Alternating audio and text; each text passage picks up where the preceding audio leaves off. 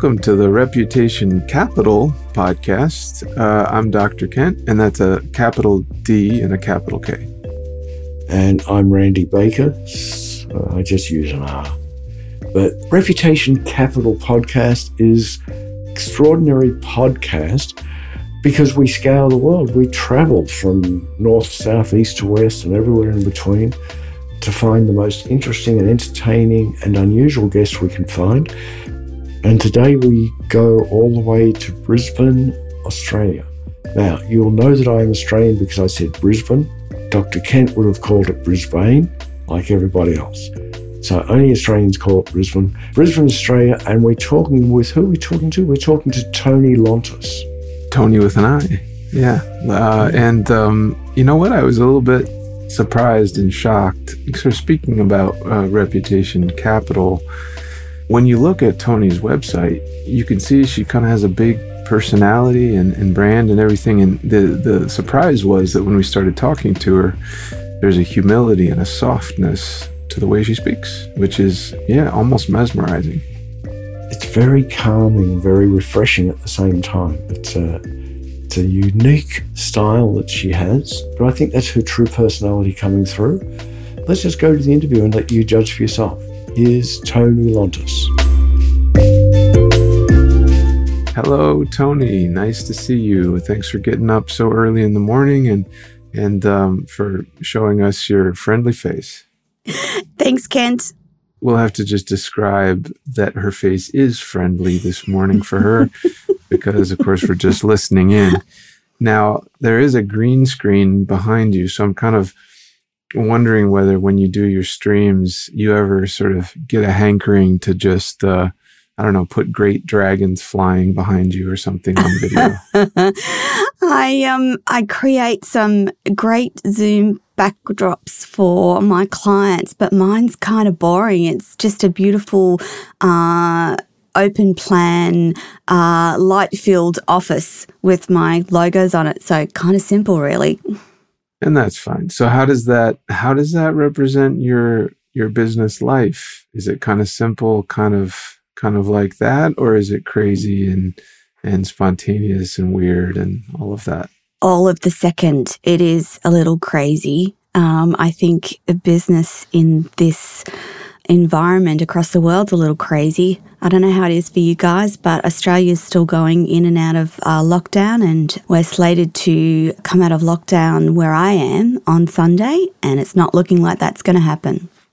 So I'm I'm in Texas, and I just received notice that Austin, Texas, just moved into level five, which you know Texas will not lock down in any way, shape, or form now. The governor is pretty clear about that.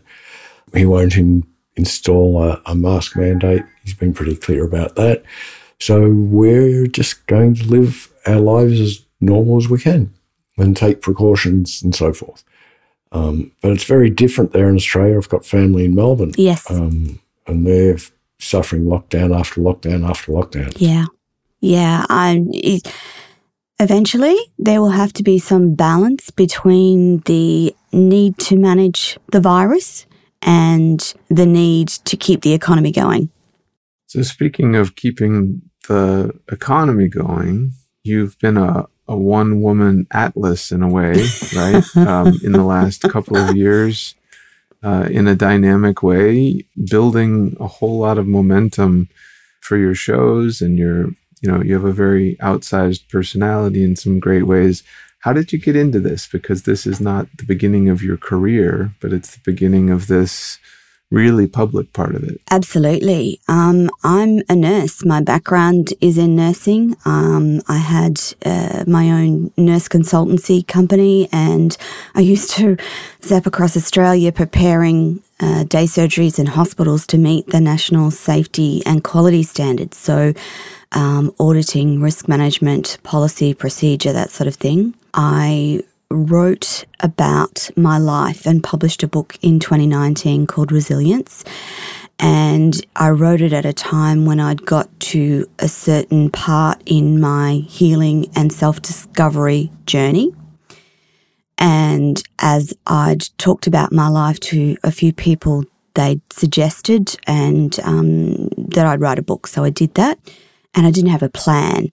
What happened after that is that in 2019, I decided to say yes to things that were big and scary, and there were lots of things. I'm actually very quiet and introverted. The way that I refresh my soul is quiet time alone. So when it came to producing the audio version of the book, I was going to get an actress to do it. I didn't want to narrate it myself. The producer convinced me to do it myself, and at the end of that, she sat me down and said, I think there's something really special about your voice and your message. Have you thought of radio or podcasting? And I immediately said, no way. That's just, uh, that, no, not going to do that. But I think in all good stories, there's a sequence of events that leads to something else. And I had a conversation with um, a media CEO over there in America, um, Talk for Media out of Florida and he spoke to me about how I could have my own live streaming radio show and why I wouldn't give it a go.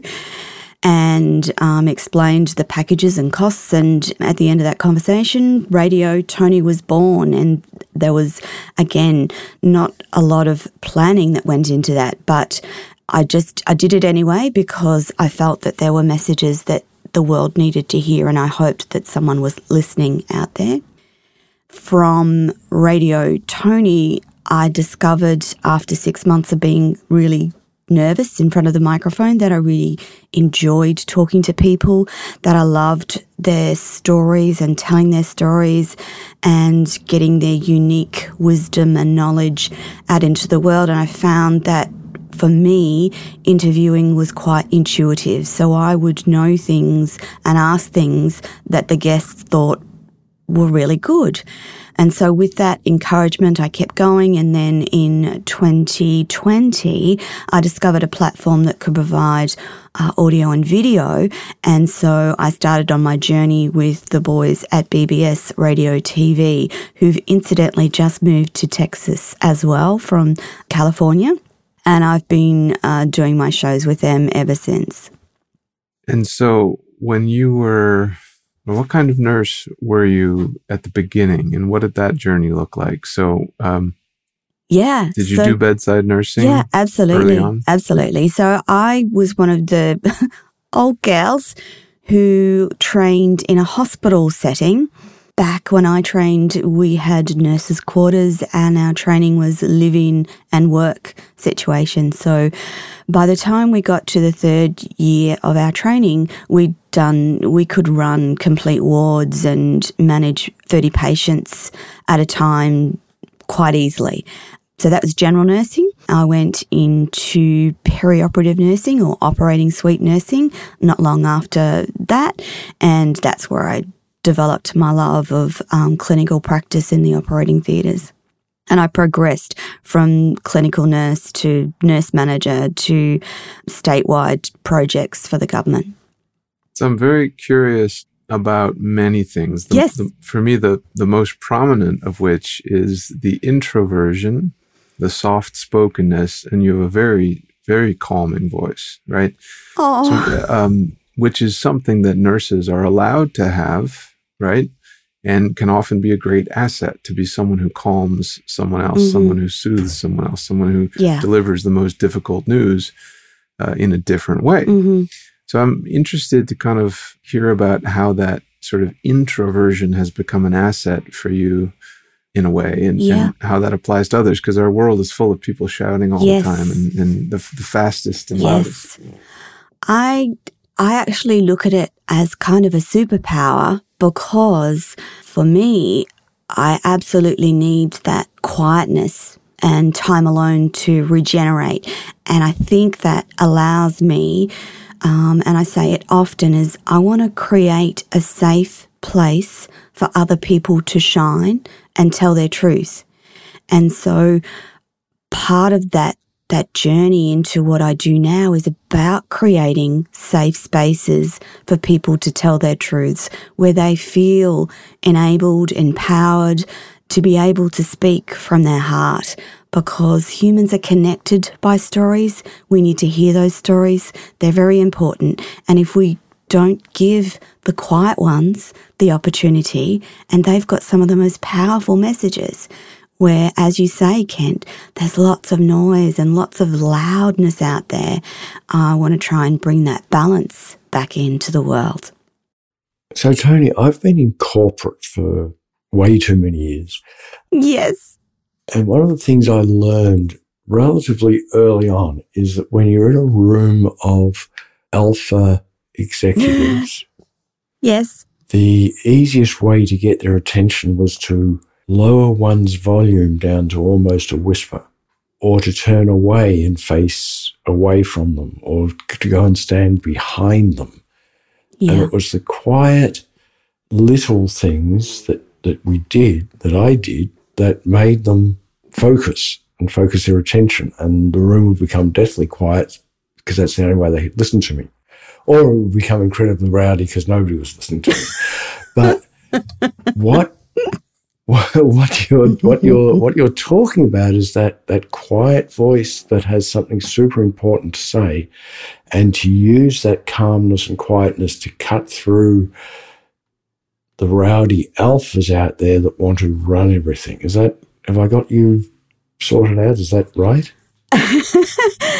I, just, I like calm and I like to impart calm. And I think that when you come from a calm perspective, when, when you slow things down, you enable people to feel really safe. And it's from that safe space that I like people to speak from.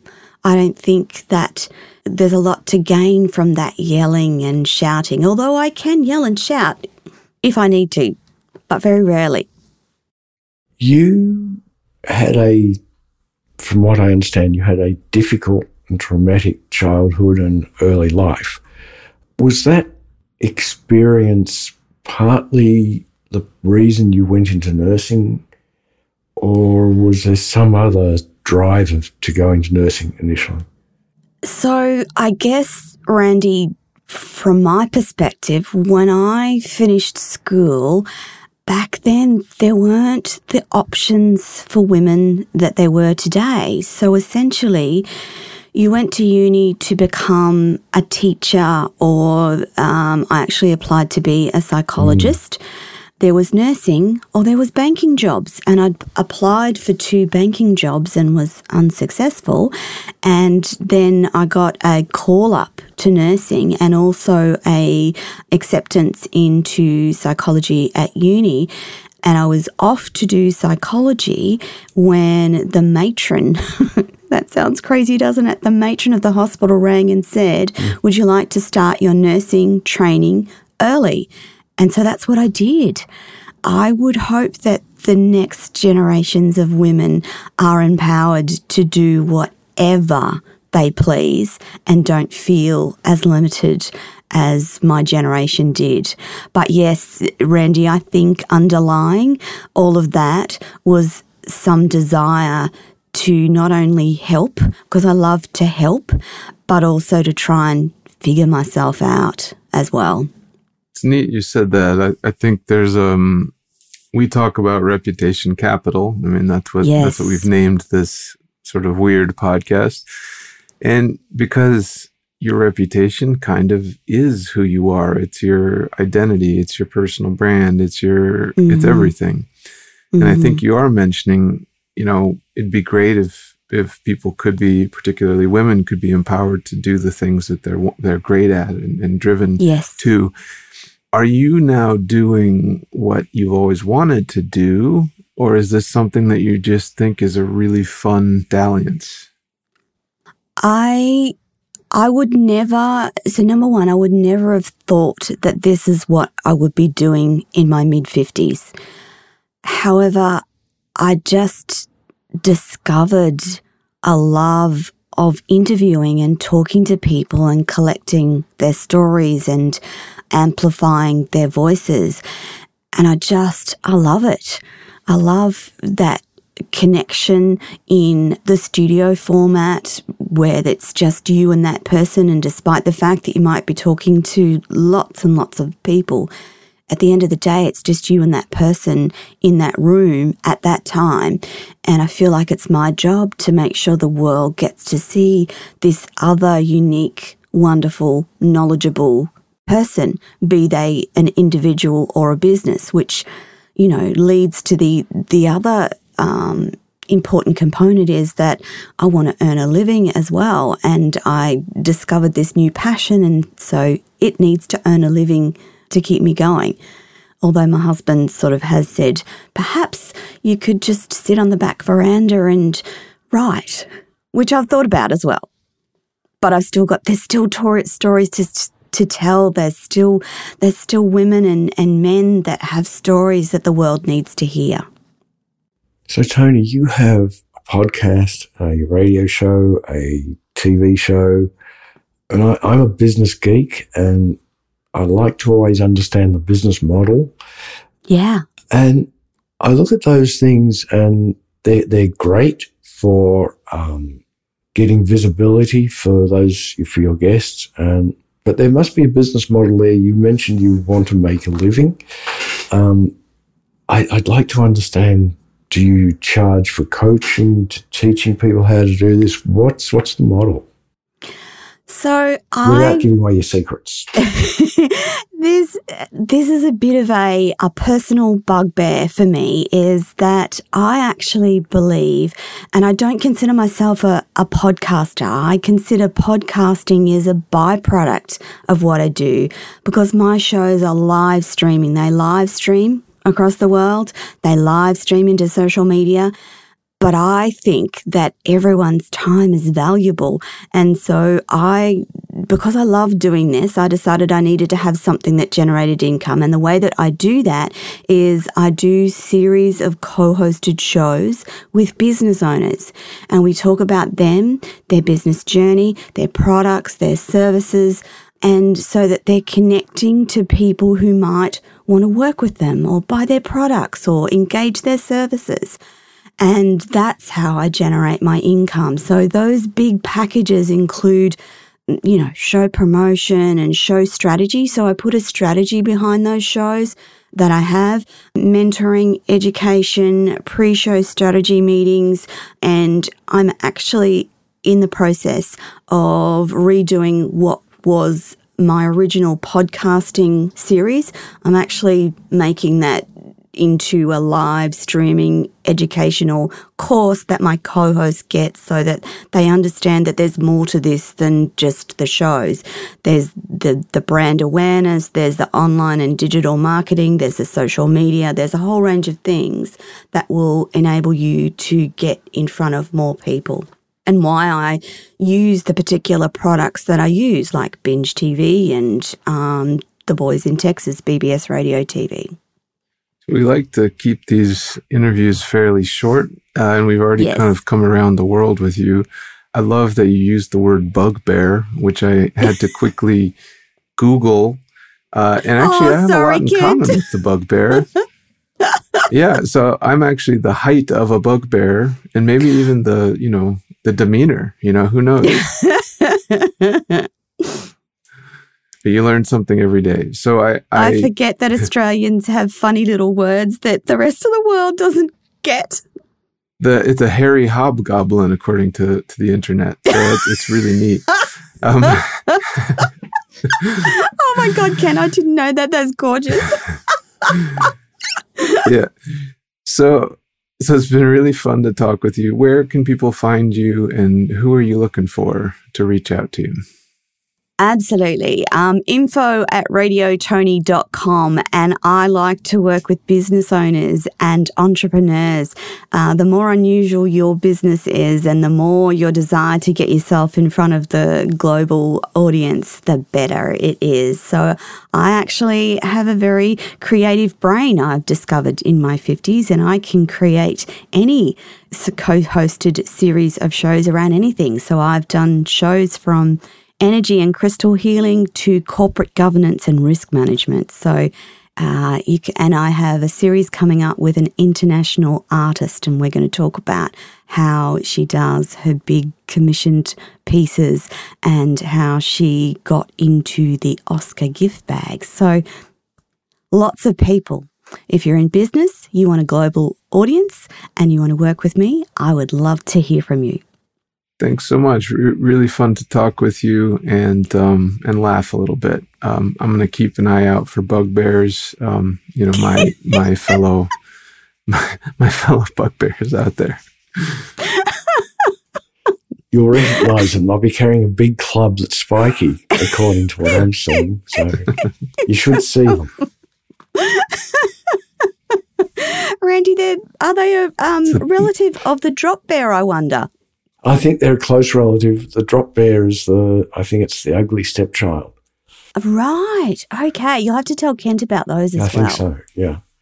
yeah. Um, I, I told my stepkids about drop bears and they were horrified until I worked out that it wasn't real. I can imagine. or Aussies are a little bit naughty like that. Just a little bit. You know, we've got a strange sense of humour. agreed. Agreed. So this has been great. Appreciate your time. Thank you so much, Toni. All right. Take Thanks care. so much, guys. Have a wonderful day. Bye bye. Okay. Bye for now.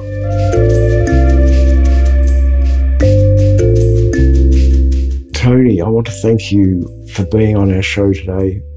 Uh, I know our listeners have totally enjoyed your stories and listening to what you're doing. And what an interesting business to build shows around businesses and products. And I think you've got something there that is very, very interesting. So thank you for sharing that with us.